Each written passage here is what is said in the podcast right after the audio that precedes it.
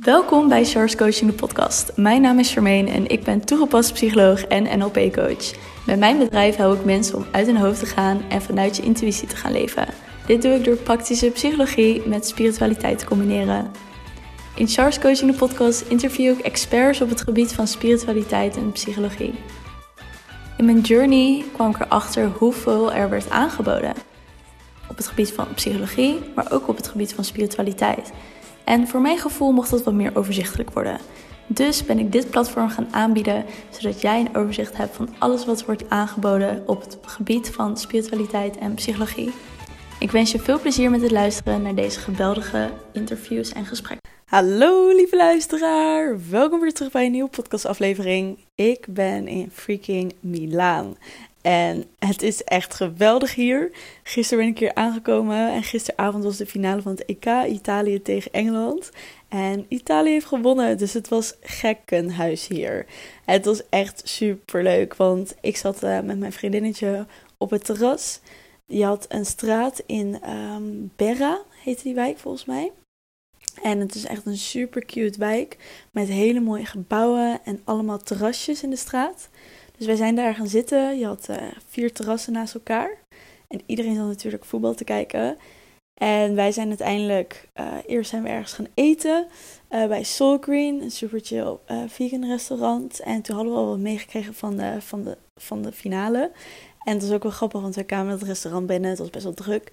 We hadden niet gereserveerd. Dus we zeiden dat hij vroeg van ja, heb je reservering gedaan? Dus wij zo nee, sorry. Hij zo, is de finale? How can you not do a reservation? Echt met zo'n Ita Italiaans accent. En wij zo, sorry, we weten het. Dus we hebben daar um, echt bomvol met Italianen de finale gekeken. En een beetje tegen het einde aan wilden we ergens anders gaan zitten. Dus zijn we gaan lopen naar dat, uh, naar dat wijkje. En daar was het natuurlijk ja, het spel duurde, ik kijk nooit voetbal, maar het duurde volgens mij nog 20 of 30 minuten langer dan normaal. Uiteindelijk penalties. Dus dat, ik zat daar alleen maar van, oh, alsjeblieft zeg dat Italië wint, alsjeblieft zeg dat Italië wint. En we hadden gewonnen en iedereen ging helemaal gek. Vuurwerk, uh, iedereen rende rond door de straat met Italiaanse vlaggen. En we moesten een half uurtje teruglopen, omdat het helemaal aan de andere kant was van Centraal. Uh, en op straat mensen toeteren en schreeuwen en juichen en knuffelen. Het is zo leuk om te zien hoe zo'n spel mensen verbindt en samenbrengt. En ik liep de hele met een glimlach op mijn gezicht terug naar huis. Want het was gewoon super leuk om te zien hoe enthousiast iedereen was. En dat ze naar elkaar aan het lachen waren en uit auto's hingen. En dat was een al gekkigheid. Dat was echt heel leuk. En voor de rest zitten we dus nu uh, vlakbij Centraal Station in een hele Airbnb.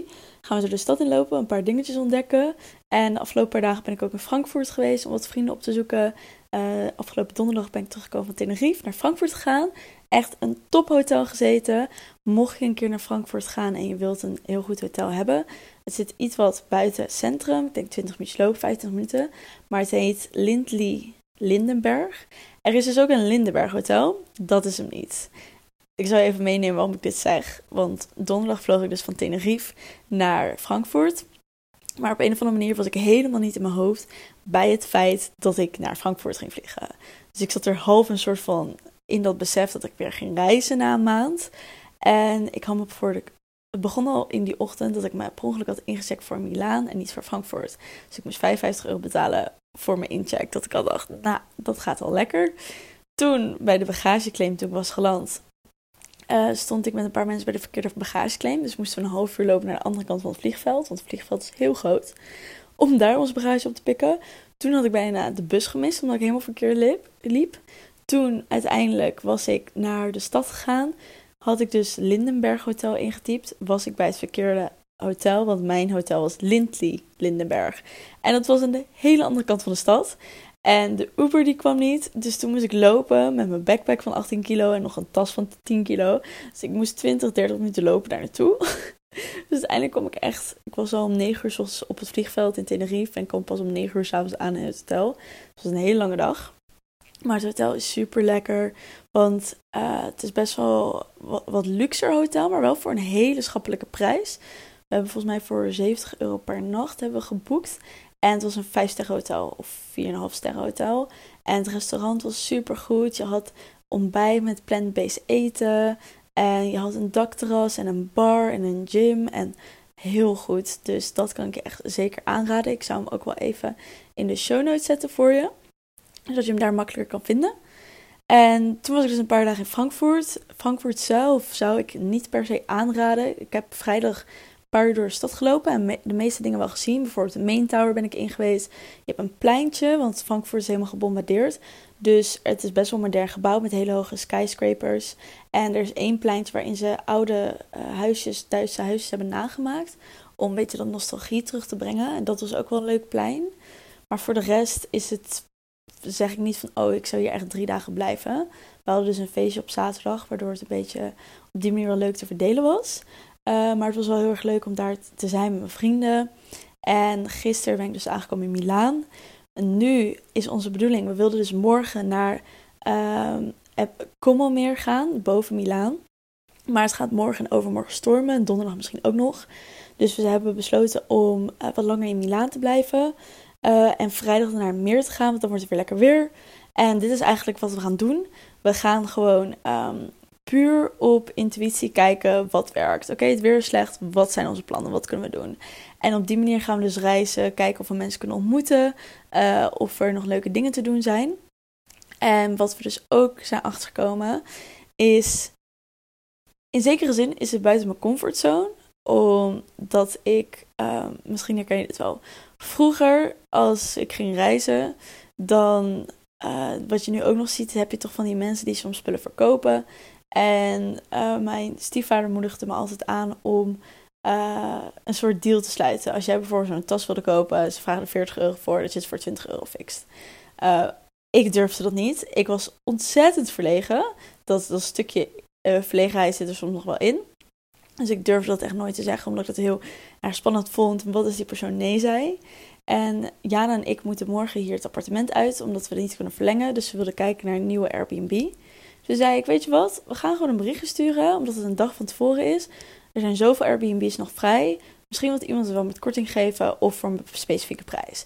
Dus ik heb gewoon heel netjes, uh, in zekere zin ook een beetje brutaal, gewoon gezegd dat wij hier zijn, wat onze planning is, wat we willen doen.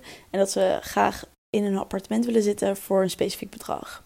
Ik heb gewoon verschillende personen een bericht gestuurd. Zij heeft dat ook gedaan. Maar nu krijg ik wel van best wel veel mensen bericht die korting geven of een speciale aanbieding of iets dergelijks. Niet per se hetgene wat we willen hebben, daar wachten we nog op, omdat we daar wel op vertrouwen dat ons dat gaat lukken. Maar op die manier gaan we dus ook een reis doen. Dat we gewoon last gaan kijken, oké, wat is er nog beschikbaar en kunnen we dat voor een leuke prijs nog regelen. Dus er zijn ook allemaal nieuwe dingen aan ons te dekken, hoe dat allemaal werkt en of dat allemaal uh, lukt. Uh, dus als dit lukt zou dat super vet zijn, want dat geeft zo'n goed vooruitzicht van, oké, dit kunnen we ook manifesteren. Dus dat komt helemaal goed deze reis. En ja, dat is gewoon echt heel tof. Dus dat is even een updateje over mijn leven. En wat ik dus de afgelopen tijd ook heb meegemaakt en waar ik het met je over wil hebben, is hoe word je jouw eigen leermeester? En met leermeester bedoel ik dat je jezelf bepaalde specifieke dingen aanleert of een bepaalde reflectie op jezelf kan hebben om jezelf een bepaald proces te gunnen. Ik heb bijvoorbeeld nu heel goed door wanneer ik getriggerd raak en wanneer ik een bepaald proces doorheen mag gaan. Terwijl ik vroeger, een aantal jaar geleden, dat echt super erg ontweek, niet wilde voelen, mijn emoties er niet wilde laten zijn en alleen maar dacht van laat het alsjeblieft weggaan. Ik wil hier niet naar kijken, want dit is echt een verschrikkelijk gevoel en ik wil zo snel mogelijk ervan af. Dus ik ging dan of naar vrienden toe, of mezelf afleiden, of gaan stappen of iets dergelijks, om maar niet het toe te laten. Terwijl ik nu heel erg in een positie sta hey, ik haak getriggerd. Hier gebeurt iets. Wat probeert het me te vertellen en wat kan ik eruit meenemen? Zodat ik daar in het proces doorheen kan gaan en eigenlijk mezelf een soort level up kan aanbieden. Want op het moment dat je juist door dat proces heen gaat, kom je energetisch weer naar een hoger level terecht, een hogere frequentie, waardoor je ook meer dingen kan uh, aantrekken wat bij jou echt past. En ik zal daarvan een voorbeeld geven. Uh, wat er bijvoorbeeld gebeurde, was dat ik een gesprek had met iemand en ik merkte in dat gesprek dat er heel veel oude stukken van mij aangeraakt werden, waar ik heel lang niet naar om heb gekeken. En dat ik echt zo zat, zo van, dat mijn oude stuk heel erg zat van, we gaan een muur optrekken, we gaan hier onszelf niet mee bezighouden. Uh, je, hier kan pijn naar voren komen, je kan worden pijn gedaan. Terwijl mijn nieuwe stuk hoe ik nu in staat heel erg was van... hey, hier gebeurt iets. Wat kan je jezelf op dit moment geven? Wat heb je hierin nodig? Waarom gebeurt dit eigenlijk? En doordat ik dat zo objectief kon bekijken van... oeh, onbewust wil mijn oude stuk haar muur optrekken en niks te maken hebben hiermee... is het nieuwe stuk juist uh, wilt heel graag weten: oké, wat probeert dit me te vertellen?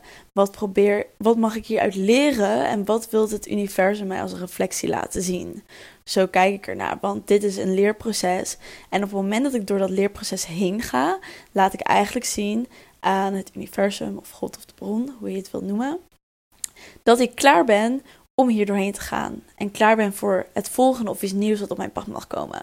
Maar op het moment dat ik ga in mijn oude stuk, dan laat ik eigenlijk heel goed zien: ik ben er nog niet klaar voor. Ik wil het helemaal niet. Laat mij maar in mijn comfortzone zitten en de pijn ontwijken. Want wat wij altijd doen als mensen is plezier opzoeken of pijn ontwijken.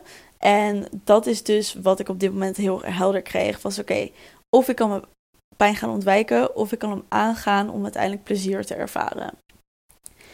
En doordat ik dus door de jaren heen mezelf heel goed ben leren kennen, bij een psycholoog heb gezeten, coaching heb gedaan, NLP heb gedaan, noem maar op, van alles en nog wat dingen heb gedaan, kan ik heel goed op mezelf reflecteren en heb ik mezelf geleerd om emoties te omarmen en niet uh, uit mijn lichaam te gaan. Dus wat ik daarmee bedoel is dat ik niet probeer om dit soort dingen te ontwijken omdat, het, omdat de emoties niet prettig voelen. Of omdat ik heel erg in mijn hoofd ga zitten, omdat ik ga piekeren of overdenken. Ik ga juist daarover in gesprek, zodat ik dat los kan laten of dat ik daar mijn bepaalde processen uit kan halen. En dat kan jij ook. En ik wil je dus meenemen hierin waarom het belangrijk is. Want op het moment dat jij dus in je oude stuk gaat, in je oude patronen, dan krijg je ook oude resultaten. Dus als jij heel bewust weet, dit is hoe ik me gedraag, dit is hoe ik ben en ik wil dat veranderen, dan moet je dat ook aangaan. En aangaan door daar bewust van te zijn en andere keuzes te maken. Dus als je net zoals ik zo'n moment hebt van hé, hey, ik ga mijn oude patroon, haal jezelf daar dan uit en stap in een nieuwe patroon, want dan krijg je weer nieuwe resultaten. Als ik in dit geval in mijn oude patroon was gestapt, had ik oude resultaten gekregen en dat wilde ik niet. Dus wat moet ik doen? Ik moet door dat nieuwe stuk heen, dat onbekende stuk, wat ik misschien nog niet ken en misschien niet precies weet hoe ik daar doorheen moet gaan. Maar daardoor krijg ik wel andere resultaten en kan ik vanuit daar weer verder gaan opbouwen. En kan ik weer een andere toekomst voor mezelf creëren.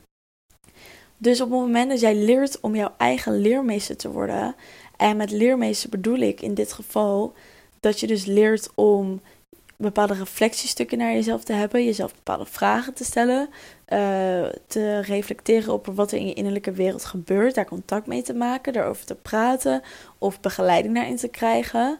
Daarin zal je dus jezelf zo ontzettend gaan helpen, want op het moment dat jij jezelf heel goed leert kennen, dan maakt het niet uit wat andere mensen zeggen of andere mensen zien.